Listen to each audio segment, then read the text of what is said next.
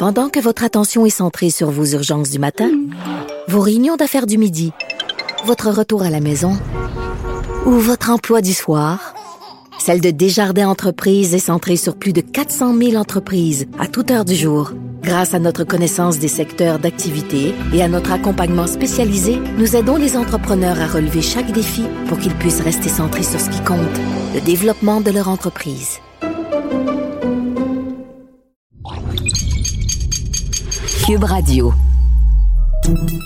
Salut, c'est Charles Dran avec l'équipe dans 5 minutes. On s'intéresse aux sciences, à l'histoire et à l'actualité.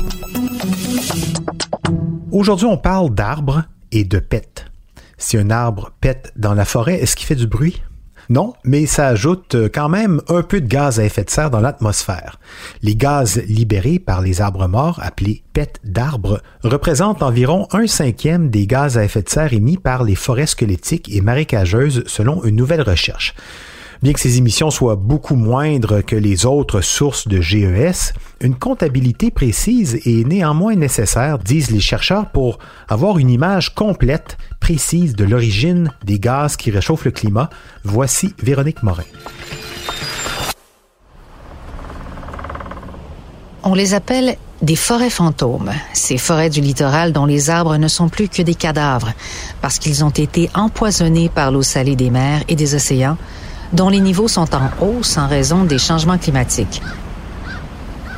L'eau salée tue les arbres, laissant derrière elle des marais parsemés de troncs morts. Les bactéries de toutes sortes se mettent de la partie et comme chez les humains lors de la digestion, ces microbes qui jouent un rôle essentiel dans ce processus de décomposition émettent des gaz, du méthane et du CO2 entre autres. Or, l'émergence de ces forêts zombies serait l'un des plus grands changements en réponse à l'élévation du niveau des mers. Au fur et à mesure que les forêts se transforment en zones humides, on prévoit que, sur une longue période, cela représentera un puits de carbone substantiel car les zones humides stockent plus de carbone que les forêts. Mais à court terme, les arbres morts se décomposent et cessent d'absorber le dioxyde de carbone par la photosynthèse et ils deviennent alors des émetteurs de gaz à effet de serre. Et jusqu'à maintenant, on ne savait pas si ce phénomène était important ou non. Alors pour mieux comprendre comment les forêts fantômes transmettent le gaz dans l'atmosphère, des chercheurs ont mesuré les gaz à effet de serre provenant des arbres morts et du sol de cinq forêts fantômes sur la péninsule d'Albemarle-Pamlico qui est en Caroline du Nord. Vêtus d'un analyseur de gaz portable sur le dos, comme l'escouade dans le fameux film des années 80 SOS Fantôme Ghostbusters, l'équipe de l'Université de l'État de la Caroline du Nord est donc allée régulièrement, pendant deux ans, renifler les flatulences des arbres de ces forêts. Le long tube rattaché à l'analyseur portable, tel un aspirateur, permettait de recueillir des échantillons de gaz D'abord, les chercheurs ont pu constater que les sols de ces milieux humides émettent la plupart des gaz à effet de serre des forêts fantômes. Chaque mètre carré de sol dégage en moyenne 416 mg de CO2, 6 mg de méthane et un dixième de milligramme d'oxyde nitreux à l'heure. Les arbres morts, quant à eux, libèrent environ un quart des émissions du sol. Mesurer les gaz à effet de serre des arbres, c'est en quelque sorte mesurer le dernier souffle de ces forêts, raconte Marcelo Ardon, qui est un écologiste des écosystèmes et biogéochimiste. Les arbres morts n'émettent peut-être pas une quantité astronomique de CO2, mais ils sont néanmoins une source importante de l'émission totale d'une forêt fantôme. 25% ce n'est pas rien.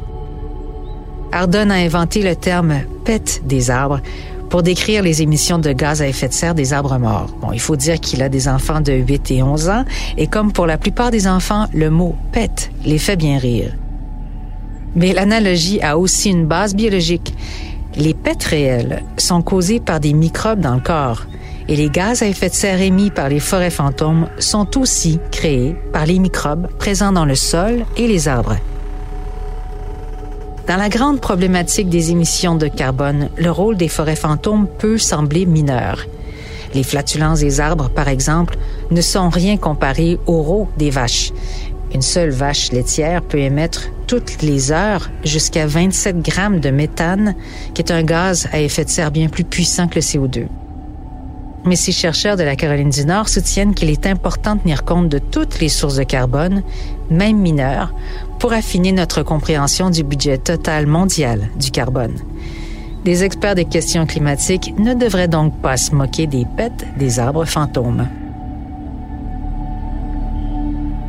C'est sûr qu'avec l'augmentation du niveau des mers qui est en progression partout dans le monde, on risque en plus de se ramasser avec de plus en plus de ces forêts fantômes. Comprendre donc leur contribution aux émissions de GES, c'est plutôt original, mais c'est un pas de plus dans la compréhension des changements qui sont déjà en marche à l'échelle du globe. Merci Véronique Morin, c'était en cinq minutes.